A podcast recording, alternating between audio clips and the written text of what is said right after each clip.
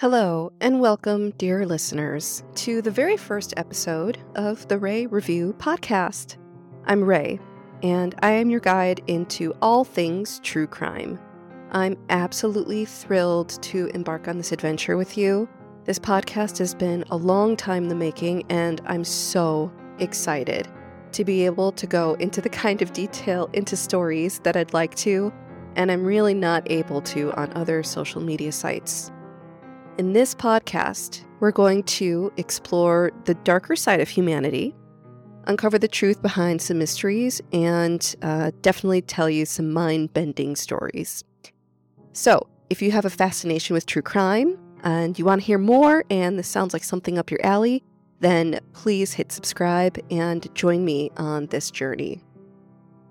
In these next few episodes, I want to delve into why Halloween is such a scary holiday, um, considering that it's coming up and it's my absolute favorite holiday.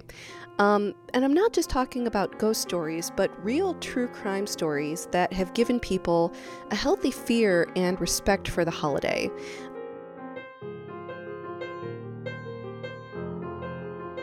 There are so many stories and so many examples and legislation and like rules that people abide by, and I really never know the history behind that. So, we're going to explore some of the spine tingling stories I've discovered, um, unravel the mysteries that'll definitely send shivers down your spine, and you'll walk away with some knowledge on how to keep you and your family safe.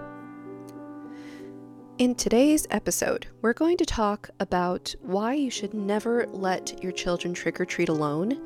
This is the story of Lisa Ann French and the Halloween Killer, also known as Gerald Turner. So, a little background on Lisa Ann French. She was born in June 2nd, 1964. She lived in Wisconsin with her mother, a stepfather, and newborn half brother.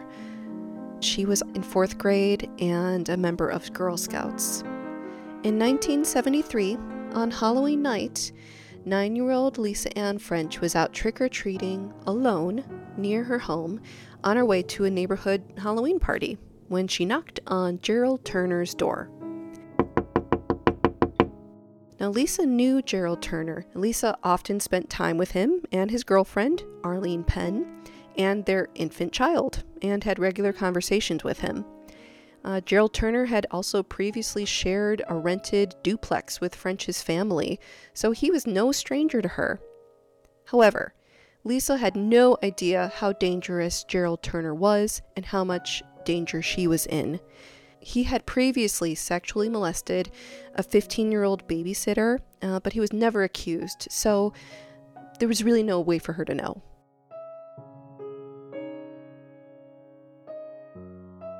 Lisa Ann French left her home around 5:45 p.m. dressed as a hobo. She wore a black felt hat, a green parka, and dotted freckles on her cheeks. Lisa originally was supposed to be accompanied by a friend, uh, but her friend got grounded and she had to go by herself. According to Gerald Turner's confession, Lisa Ann French said trick or treat and walked through his open doorway with her candy bag open and Gerald Turner let her in. Gerald Turner and Lisa Ann French began to talk about candy, and at some point, Gerald Turner lured Lisa into his bedroom where he sexually assaulted her and brutally murdered her. Gerald Turner said that after the sexual assault, Lisa wasn't breathing. He attempted to revive her, but was interrupted when his girlfriend, Arlene Penn, returned home from the same party that Lisa was supposed to be at.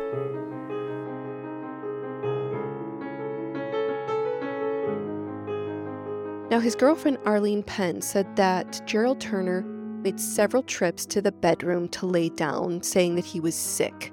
Um, he was in a bathrobe, and Gerald Turner said that at the time Lisa's body was in the bathroom and he was trying to tend to it and make sure that his girlfriend didn't catch her, basically.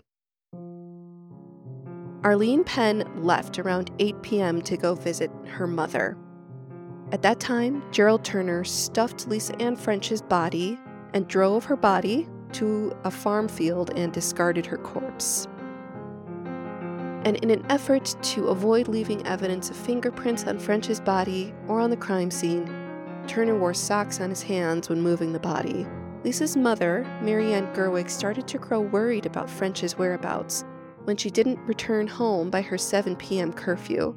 And by 10 p.m., a search party had formed and begun searching for the young girl.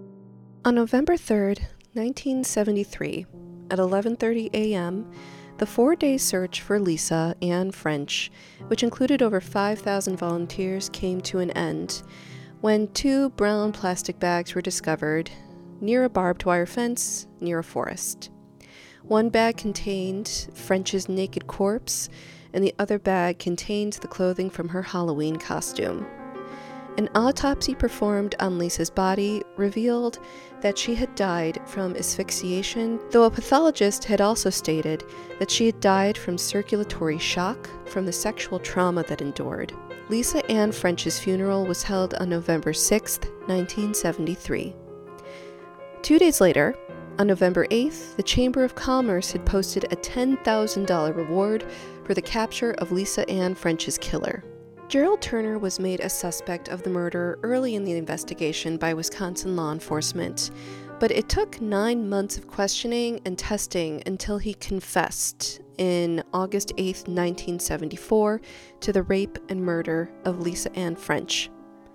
During those nine months of scrutiny, he was brought in by law enforcement to perform a polygraph test, uh, but they came back inconclusive and he refused to perform a second exam. Police had also collected body hair and bedspread fiber samples from Gerald Turner, and his hair samples were positively matched on Lisa Ann French's body and her clothing upon her death. Gerald Turner, in his 1974 confession, had stated that when he saw Lisa Ann French in his doorway, he was highly sexually motivated, to which he said he then proceeded to lead her into his bedroom, where he undressed Lisa and then performed anal intercourse on her.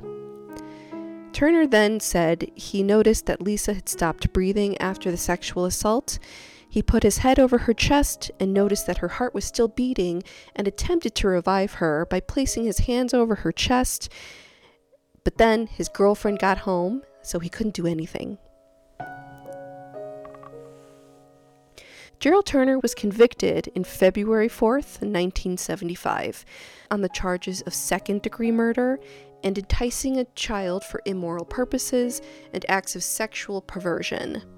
He was sentenced to 38 years and six months in prison. The story doesn't end there, unfortunately. Gerald Turner is currently in prison, but he has actually been released from prison twice and is seeking to be released again. The first time he was released was in 1992 when he got out on parole for good behavior. However, his release sparked public outrage and multiple protests in the community because of the brutal nature of his crime. This actually sparked a legislation called Turner's Law, which allows criminals who have been released from their prison sentences to be detained in mental health facilities if they're deemed sexually violent persons or dangerous to the public, which Gerald Turner absolutely is. So Gerald Turner was sent back to prison on November 23, 1993, after Department of Corrections appeal ruled that they had miscalculated his mandatory parole release for his good behavior. The second time was in 1998 after a four day trial. An expert had deemed Gerald Turner a quote unquote non violent sexual predator, meaning he was still a sexual predator, just non violent and not dangerous to the public. And that meant he did not have to be held at a treatment center under Turner's Law, named after him, and that he could begin his mandatory second parole that year. However, he was sent back to prison in 2003 after being released for more than 15 years. There were hundreds of pornographic images found on his computer in the bedroom of his halfway house in Wisconsin, which was a violation of his parole, meaning he's always the garbage person, sexual predator, and probably should have never been released. So, Gerald Turner's prison term was technically complete in 2018, and he is seeking another psychiatric review to deem him as a quote unquote non violent offender again, so that the state cannot keep the notorious Halloween killer at a mental health facility. But Gerald Turner, the Halloween killer, has been shown way more mercy than he ever deserved. He certainly didn't show Lisa Ann French any mercy when he sexually assaulted her and took her life. Let's hope there is a competent enough provider who sees through this feeble attempt at gaining the freedom he should never be entitled to ever again. The actions of the Halloween killer sent shockwaves through the local community of Wisconsin and changed Halloween forever, causing more stringent daylight trick or treating hours and inspiring the creation of the law Turner's Law.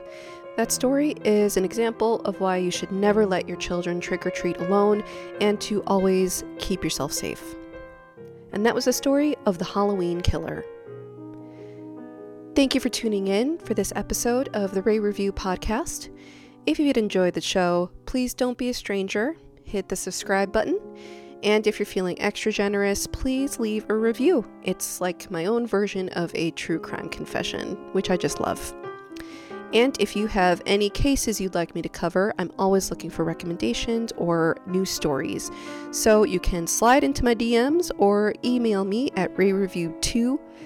Uh, again, that's rayreview2 at gmail.com. And please follow me on Instagram and TikTok. So until our next episode, in the world of true crime, please stay curious and stay safe. Keep your doors locked, keep your headphones on, and be good. And goodbye for now.